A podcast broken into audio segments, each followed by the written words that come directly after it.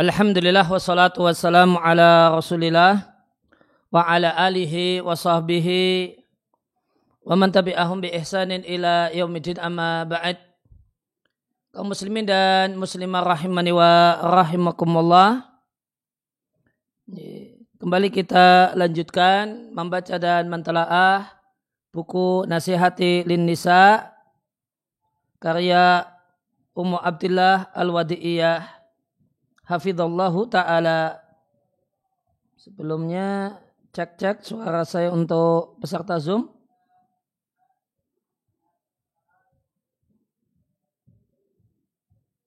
Tes tes. Kok nggak masuk Ustaz? Oh jelas ya. Oke. Okay. Ya, namun sebelum kita lanjutkan, terakhir kita bahas hadis. Ihris alama yanfa'uka. Wasta'in billahi wala ta'jazan. Semangatlah untuk melakukan hal yang manfaat. Semangat. Kemudian itu dalam hal yang manfaat minta tolong kepada Allah. Jangan merasa tidak mampu. Dan berkenaan dengan hadis ini di pertemuan yang lewat dibacakan faedah tambahan dari kitab Bahjah Kulubil Abrar karya Syekh Abdurrahman Ibn Nasir As-Sa'di rahimallahu taala. Maka penjelasan Syekh Sa'di tentang hal ini ingin ditambahkan ya, penjelasan Syekh Sa'di tentang ayat ini ingin di, dilanjutkan atau kemudian diulangi dan di sempurnakan. Beliau katakan ketika menjelaskan hadis yang ke-12 dari eh, Bahjah Kulibul Abrar, beliau sampaikan bahwasanya atau hadis yang ke-12 dari Jawami Al-Akhbar yang beliau sarah di Bahjah Kulibul Abrar ya, hadis ini, potongan hadis ini dinilai oleh Ibnu Sa'di sebagai kalamun jami'un nafi'un. Satu perkataan yang lengkap yang bermanfaat memuat kebahagiaan dunia dan akhirat. Dan perkara yang manfaat itu mencakup dua hal manfaat agama dan manfaat dunia. Dan seorang hamba itu membutuhkan dunia sebagaimana membutuhkan agama. Maka poros kebahagiaan seorang hamba dan taufik Allah Subhanahu wa taala untuk seorang hamba adalah yang pertama antusias dan antusias itu berarti rajin dan sungguh-sungguh. Kemudian yang kedua dalam hal-hal yang manfaat. Kemudian yang ketiga diiringi dengan minta tolong sama Allah. Oleh karena itu, maka jika seorang hamba ada padanya tiga poin ini. Antusias dan semangat. Ini antusias dan semangat dalam hal yang manfaat. Artinya menempuh jalan-jalan untuk mendapatkan yang manfaat. Ditambah kemudian minta tolong kepada Allah untuk bisa mendapatkan hal yang manfaat atau sempurnanya hal yang manfaat. Maka inilah kesempurnaan seorang hamba dan inilah indikator keberuntungannya. Maka ini tanda dia adalah manusia yang beruntung. Namun jika hilang salah satu dari tiga hal ini, yaitu semangat, semangat antusias dan semangat, kemudian hal yang manfaat, kemudian yang ketiga adalah minta tolong kepada Allah Subhanahu wa taala, maka hilanglah kebaikan berbanding lurus dengan besaran hal yang hilang dari tiga hal tersebut. Maka siapa yang tidak antusias dan semangat untuk melakukan hal yang manfaat, bahkan dia malas-malasan, maka dia tidak akan mendapatkan apa-apa. Ya, orang yang malas itu tidak mendapatkan apa-apa. Tidak mendapatkan dunia, tidak mendapatkan agama. Tidak mendapatkan akhirat, tidak dapat dunia. Ya. Tidak dapat apa-apa sama sekali. Karena rasa malas kata rasa malas adalah pangkal dari al khaybah wal fasl. Dari menyesal dan gagal.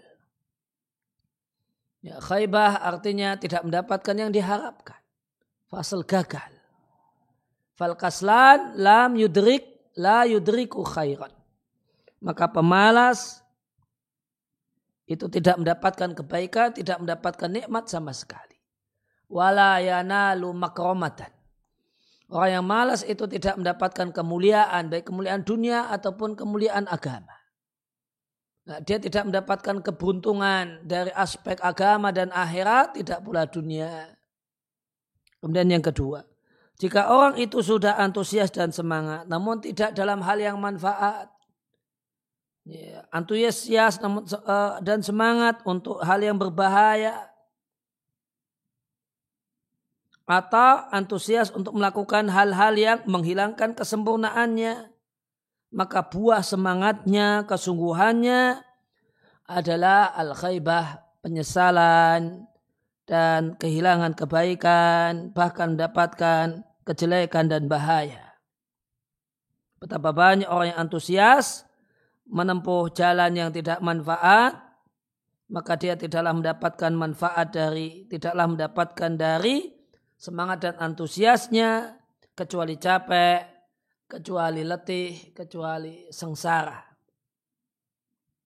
Kemudian yang ketiga, jika seorang hamba itu sudah menempuh jalan yang manfaat dan antusias dan sungguh-sungguh untuk bisa mendapatkannya, maka ini tidak akan terwujud kecuali dengan uh, ketulusan mengadu kepada Allah, merengek-rengek kepada Allah, memelas kepada Allah Subhanahu wa taala. Kemudian minta tolong kepada Allah untuk mendapatkannya atau mendapatkan kesempurnaannya. Wa yattaqila dan tidak bersandar. Seorang muslim janganlah dia bersandar dengan dirinya, dengan daya dan kekuatannya. Ya, semestinya hendaknya dia secara totalitas tam ya tam totalitas dia bersandar lahir dan batinnya kepada Allah Subhanahu wa taala. Apa manfaat bersandar? Totalitas bersandar kepada Allah Subhanahu wa taala. Maka dengan totalitas bersandar kepada Allah akan ada sejumlah manfaat. Yang pertama, ringan baginya segala hal yang sulit. Segala hal yang sulit itu terasa ringan. Kemudian tatayassaralahu al-ahwalu, mudah segala urusannya. Kemudian yang ketiga, akan sempurna hasil yang dia dapatkan. Buah yang dia raih. Dan itu adalah hasil dan buah yang toyibah, yang baik, dalam masalah dunia ataupun dalam perkara agama. Ya, maka ada ya, tiga hal ini, tiga unsur ini, satu hal yang sangat vital. Antusias itu identik dengan semangat dan ya, pol-polan gitu kata orang Jawa, maksimal, rajin betul-betul rajin, kemudian dalam hal yang manfaat, kemudian namun totalitas menyandarkan hasil kepada Allah Subhanahu wa taala. Nah, dari tiga ini adalah tanda keberuntungan, indikator kesuksesan. Nah, maka beliau katakan namun keadaan ini perlu bahkan vital, sangat-sangat vital untuk mengetahui ya, apa itu perkara yang manfaat. Yang selayaknya seorang muslim antusias untuk mendapatkannya dan bersungguh-sungguh untuk mencarinya. Ya, maka ya, dari tiga indikator ya, kesuksesan tadi ya, ada turunan ya, yaitu ya, lantas apa itu hal yang manfaat? Jawabannya tadi manfaat ada dua macam, manfaat agama atau akhirat dan manfaat dunia. Maka perkara manfaat agama itu intinya dua. Ilmu yang bermanfaat atau amal soleh. Dan apa itu ilmu yang manfaat?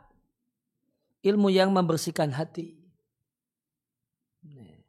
Itu ilmu yang membersihkan hati, membersihkan jiwa. Ini bukan ilmu yang pengetahuan yang bikin keras hati. Namun pengetahuan yang bikin hati semakin lembut. Ini bukan kemudian menjadi mencetak orang-orang yang kemudian keras hatinya, kemudian tega tidak. Namun semakin lembut, semakin besar kasih sayangnya. Al-muthmirah itulah ilmu yang membuahkan kebahagiaan dunia dan akhirat. Wahwa dan ilmu yang manfaat itu adalah ilmu yang dibawa oleh Rasul Sallallahu Alaihi Wasallam. Dan ilmu yang dibawa oleh Rasul itu intinya tiga atau lebih sempurna empat. Yang pertama adalah hadis.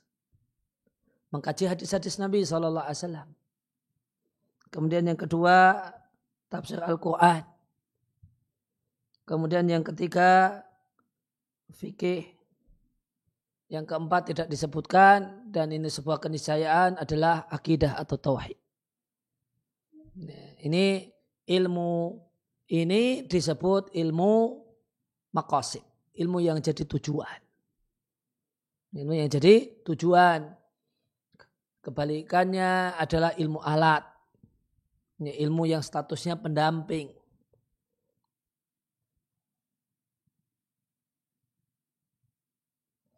Ya, kemudian uh, maka ilmu tujuan, ilmu yang jadi tujuan adalah mengkaji hadis-hadis Nabi Shallallahu Alaihi Wasallam.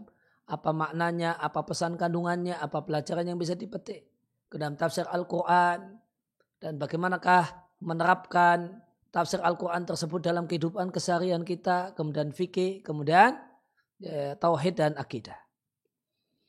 Dan termasuk ilmu yang manfaat, ilmu alat untuk mendukung empat ilmu makosid ini. Yaitu wa mayu'inu ala dalika min ulumil arabiyah. Yaitu ilmu-ilmu seputar bahasa Arab sesuai dengan kondisi waktu dan tempat di mana seorang itu tinggal. Wata'inu dalika dan penegasan tentang hal tersebut kadarnya seberapa itu berbeda dengan perbedaan keadaan. Ya. Maka berapa kadar yang dibutuhkan pastinya atau gimana cara uh, cara belajar yang tepat maka itu uh, tergantung kondisi.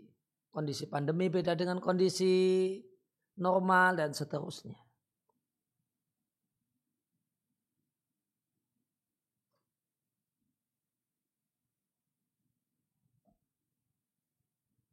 Kemudian ya, selanjutnya tentang amal soleh, perkara yang manfaat akhirat atau dunia yang kedua, uh, manfaat agama atau akhirat yang kedua adalah amal soleh.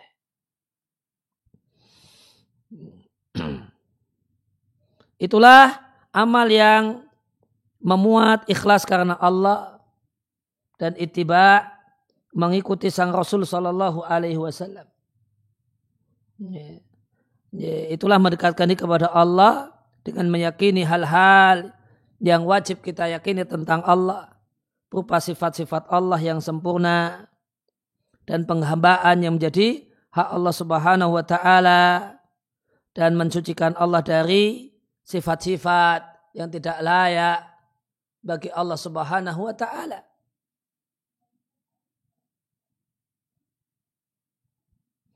Demikian juga percaya dengan ah, informasi Allah sampaikan dan percaya dengan informasi yang disampaikan oleh Rasulnya. Ya, menerima dan percaya semua informasi yang diinformasikan oleh keduanya Allah dan Rasulnya berkenaan dengan masa silam ataupun berkenaan dengan masa depan. Ya, tentang para Rasul, berbagai kitab suci, para malaikat, keadaan akhirat, surga dan neraka, pahala dan siksaan dan yang lainnya.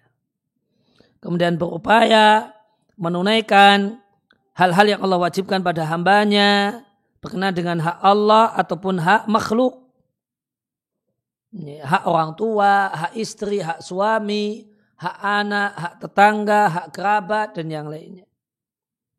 Dan menyempurnakan ibadahnya, ibadah wajibnya dengan rajin melakukan amal-amal yang sunnah. Terutama yang ditekankan pada waktu-waktu spesifiknya. Dan ini semua diiringi dengan minta tolong kepada Allah untuk bisa mengerjakannya dan untuk bisa mewujudkannya dan menyempurnakannya dan berupaya agar itu semua dilakukan dalam eh, dalam keadaan ikhlas yaitu keadaan amal tersebut tidaklah tercampur eh, tendensi-tendensi kejiwaan dan hal-hal yang menjadi kecondongan jiwa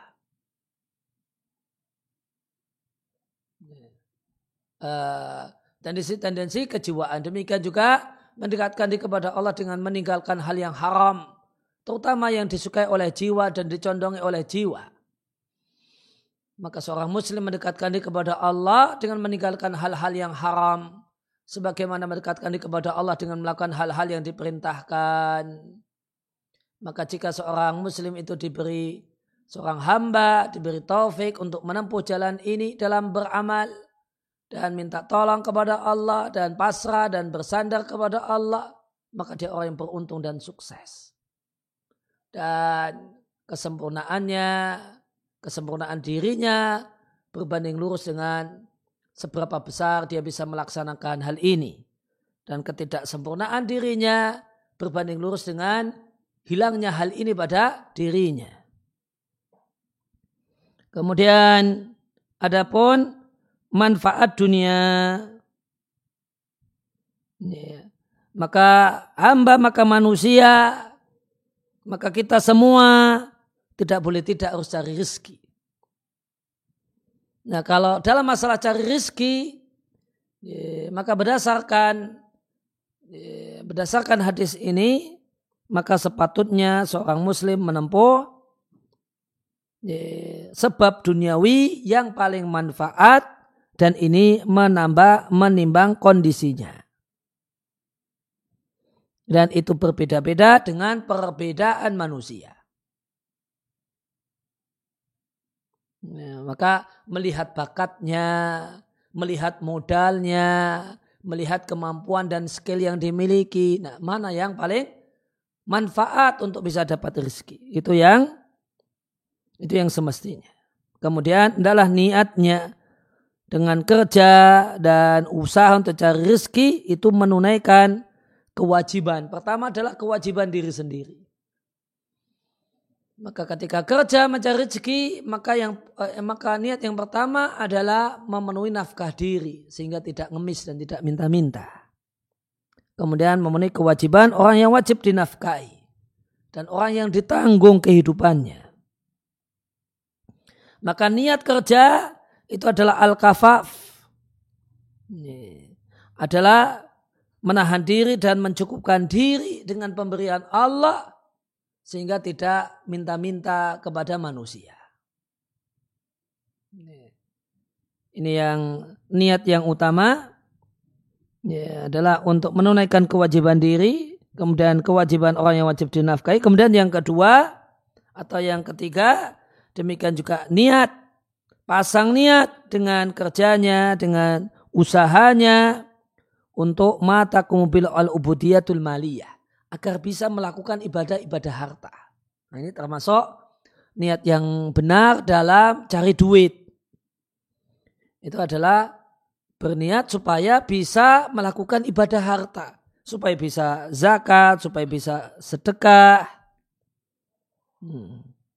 dan bisa membelanjakan harta dalam kebaikan, baik itu kebaikan untuk person tertentu, misalnya sedekah sama si A atau si B, atau kebaikan yang merata, kebaikan yang merata karena bikin sumur untuk umum, bangun ya, apa, fasilitas umum. Yang itu semua ya tawakafu alal mal. Itu semua harus bermo, harus ada modal hartanya. Demikian juga ketika kerja itu hendaknya berniat mencari pekerjaan yang baik, menjauhi pekerjaan yang jelek dan haram. Maka jika seorang seorang hamba, seorang muslim cari duitnya dan kerja untuk dunianya dengan niat-niat yang mulia semacam ini wasalaka dan di samping itu dia tempuh ya, anfa'at tarikin ya, jalan yang paling manfaat yang dia pandang itu cocok dengan keadaannya melihat ya, bakatnya. Nah, ada orang yang bakatnya ya, boleh jadi megang cangkul. Ya, untuk dia megang cangkul itu enteng. Tapi kalau megang pulpen berat sekali. Maka orang ini tidak cocok untuk kerjaan yang berkenaan dengan megang pulpen. Cocoknya dengan yang menjadi kenyamanannya dan minatnya. Namun ada orang yang ya, pegang cangkul itu berat, pegang en, polpen, baca buku itu enteng. Nah, maka ya, maka mana yang sesuai dengan uh, sesuai dengan bakatnya. Demikian juga modalnya, dia punya modal seberapa, di mana dia tinggal, cari maka kerja ketika orang itu tinggal di desa, di kampung beda dengan ya, pekerjaan-pekerjaan yang mungkin dilakukan ketika tinggal di kota. Maka mana yang paling cocok untuk keadaannya? Maka jika mengambil cara yang paling manfaat dalam masalah mendapatkan uh, dalam cari duit, kemudian niat-niatnya adalah niat-niat yang baik dan benar, sebagaimana telah disebutkan, maka jadilah geraknya dan kerjanya masalah kurbatun yataqarrabu biha ya, yataqarrabu ilallahi biha. Itu jadi ibadah. Ya, maka kerja cari duit lembur untuk cari duit dan sebagainya itu nilainya ibadah manakala niatnya yang benar dan tujuannya adalah adalah kemudian memilih pekerjaan yang halal kemudian ambil yang mengikuti petunjuk Nabi dalam hadis ini ihris alama fauka cari pekerjaan yang paling manfaat untuk diri kita.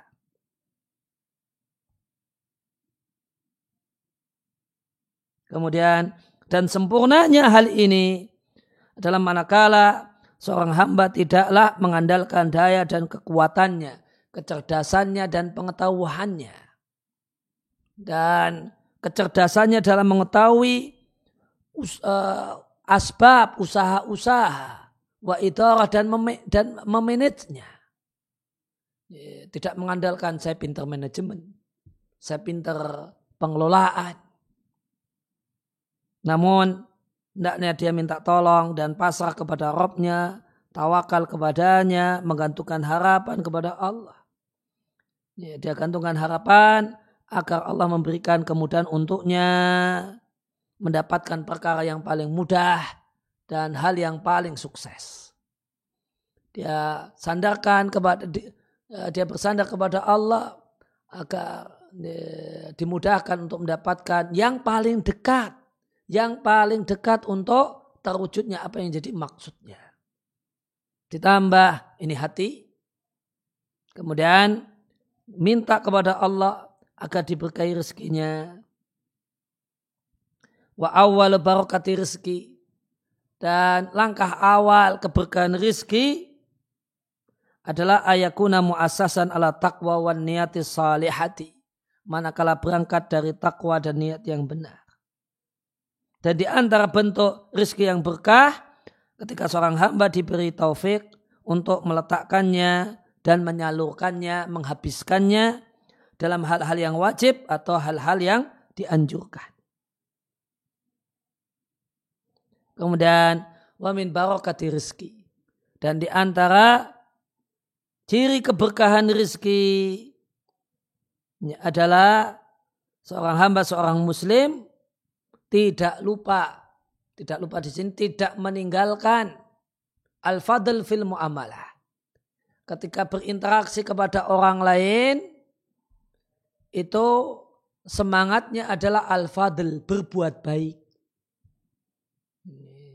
Berbuat baik kepada orang lain. Ya, tidak hanya adil, apa hak saya, apa kewajiban, apa kewajiban dia. Apa kewajiban saya dan apa hak dia. Jangan jangan uh, terhenti di situ. Namun kalau bisa duit yang dimiliki, harta yang dipunyai itu dipakai untuk fadl. Bersikap kepada orang lain dengan berbuat baik, menanam budi, meninggalkan jejak dan kesan yang baik pada orang lain. Dan ini perintah Allah Subhanahu wa taala dari surat Al-Baqarah ayat yang ke-237 berkenaan dengan interaksi kepada orang. Ada ada hal yang Allah perintahkan. Wala tangsawul fadla bainakum. Janganlah kalian tinggalkan menanam jasa kepada orang lain. Jangan tinggalkan kesempatan untuk menanam budi dan berbuat baik kepada orang lain. Gimana? Menanam budi, meninggalkan jejak dan kenangan yang baik pada orang lain ketika berinteraksi masalah harta, berinteraksi ekonomi dengan kita. Maka Ya, dicontohkan oleh Syekh Ibn Sa'di, bitaisir ala musirin, wa ingdoril mu'sirin. Ya. Meski, uh, misalnya punya utang piutang, orangnya orang kaya, ya dikasih kemudahan. Ya, kemudahan bukan hanya kepada orang yang kesulitan. Orang yang kaya pun ya diberi kemudahan. Kalau ketemu orang yang kesulitan, ya ingdor al-mu'sirin dia tidak bisa membayar maka diberi tambahan waktu untuk orang yang memang kesulitan e, melunasinya sekarang.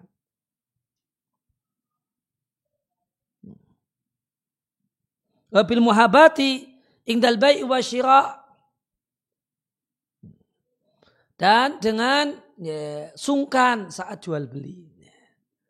Jadi kalau dalam masalah hukum ya dalam masalah hukum tidak boleh sungkan-sungkan, pekewo gitu tidak uh, tidak ya, ya, tercela terlarang. Tapi kalau dalam masalah interaksi jual beli muhabah itu sungkan eh, pekewo ya, itu malah bagus karena itu berarti melaksanakan perintah Allah Jangan tinggalkan, jangan lupa menanam jasa pada orang lain. Ya, karena oh ya, ya ketika jualan ya, ini kepada ini kawan ya, maka ya, maka boleh jadi ini semangatnya adalah ya kalau bisa saya murahin. Ya, apalagi dia kawan baik saya, dia orang soleh, Insya Allah berbuat baik kepadanya manfaat. Ya. Namun semangat orang yang beli juga berbuat baik. Ini, ini pekewo juga gitu. Ini yang jual mau gratisi, yang beli nggak mau digratisi. Nah, itu sama-sama pekewo itu bagusnya dan itu saling ya. ya, ya penjualnya pingin gratisi, pingin ngasih diskon, pembelinya nggak mau diskon. Bisnis ya bisnis, teman ya teman, teman ngaji ya teman ngaji, bisnis bisnis. Nah. Ya, semua masing-masing ingin mengamalkan wala tang saul fadla bainakum. Jangan lupa untuk menanam jasa kepada orang lain. Ya, maka bentuk penjual menanam jasa dengan ngasih murah, ngasih potongan, atau bahkan gratisi pembeli mau kemudian menanam jasa ya, dengan tidak uh, mau dikasih diskon, tidak mau dikasih potongan sama teman sendiri. Ini mau mendukung usaha kawan. Atau bahkan malah dilebihi sama kawan sendiri. Harganya 10 ribu, udahlah 15 ribu nggak usah di, ya, harga 10 ribu ngasih duit 20 ribu nggak usah, kembaliannya nggak usah dikembalikan. Bimataya saramin kalilin au kathirin. Dan menanam jasa ini ya tidak harus muluk-muluk mata ya. Apa yang bisa dilakukan? Apa yang mudah enteng di hati untuk melakukannya? Biar bisa bisa saja sedikit, bisa saja banyak. Nah, ini uh, ini kata Semnu Sa'di ini min barokati rizki. Di antara indikator rezeki yang berkah.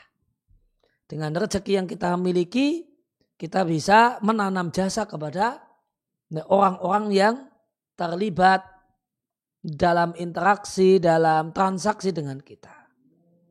Fabidzalika yanalu abdu khairan kathiran. Dengan hal tersebut, maka seorang hamba akan bisa mendapatkan kebaikan yang banyak. Ini mungkin yang uh, ya penjelasan untuk hadis ini dari saya Ibnu Sa'di di Bahjah Kulil Bil Abrar yang saya nilai sebagai penjelasan paling bagus yang saya dapatkan untuk hadis ini.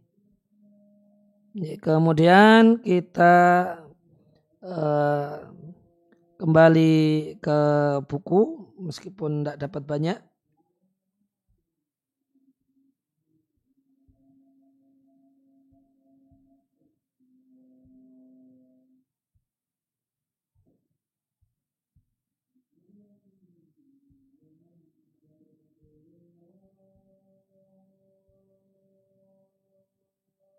halaman berapa?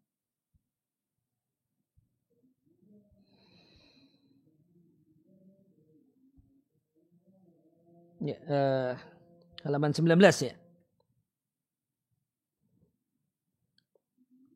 Ya, ke, di, disampaikan oleh Al-Musannifah hafizallah taala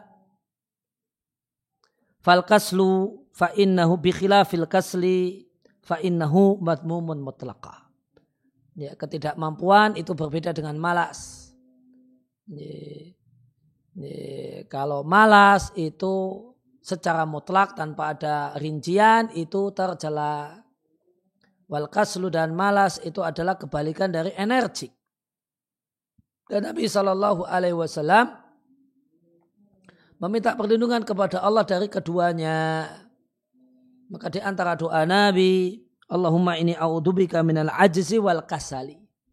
Ya Allah, aku mohon perlindungan kepadamu dari ketidakberdayaan, ketidakmampuan, wal kasal dan malas. Hadis mutafakun alaih dari Anas radhiallahu anhu. Dan disebutkan oleh Ibnul Qayyim di kitabnya Miftah dari Sa'adah. Ada satu kalimat yang indah yang patut untuk dicamkan dan menjadi uh, prinsip hidup seorang muslim. Bahasanya kelalaian. Kelalaian itu kalau bahasa Jawanya itu nggak ngeh. Jadi orang itu nggak ngeh kalau tadi bawa kunci. Nggak ngeh kalau kuncinya masih di motor. Nah, akhirnya ya, masuk ke rumah kuncinya masih di motor ah, dibawa orang ya, dibawa maling gara-gara ndak ngeh lalai. Maka lalai kata ya, kata Ibnul Qayyim lalai dan malas adalah kunci al-hirman tidak mendapatkan kebaikan. Kunci kehilangan nikmat itu dua hal ini. Orangnya lalai, tidak kurang peduli, kurang perhatian, sehingga ini tertinggal, ini merasa tidak bawa dan seterusnya, ditambah malas orangnya. Sudah, maka sempurna tidak akan mendapatkan kebaikan. Kemudian sebagaimana kata seorang penyair mengatakan tentang tercelanya malas. Walam ara lam ar lam ara fi uyubin nasi aibah. Tidaklah aku lihat kejelekan manusia itu sebagai satu kejelekan. Tidak ada kejelekan yang lebih jelek daripada ini. Apa itu? Kanaksil qadirina ala tamami. Tidak sempurnanya orang yang bisa mendapatkan sempurna. Maka maka aib kejelekan yang paling jelek yang ada pada manusia kata penyair tersebut adalah orang itu bisa dapat 100 namun dia cuma dapat 70. Kenapa itu? Malas. Ya, karena malas. Sebenarnya dengan kecerdasannya, kemampuannya bisa dapat 100. Namun dia cuma dapat 70. Ini satu hal yang sangat-sangat jelek. Dia orang pintar, ya, belajar agama di usia muda, maka seharusnya baca kitab gundul itu lancar. Belajar agama usia muda, orangnya pinter, IPK kumlot ketika kuliah, IPK-nya hampir empat misalnya. Namun belajar bahasa Arab, belajar nahu tidak sampai pernah tuntas sehingga tidak pernah jadi. Ini Uh, ini sebabnya bukan karena masalah kemampuan. Dia qadirina ala tamam. Orang ini mampu sempurna. Namun karena semangat yang kurang, tahan banting yang kurang, ya, akhirnya dia nakes. Nah itu satu hal yang jelek, satu hal yang buruk.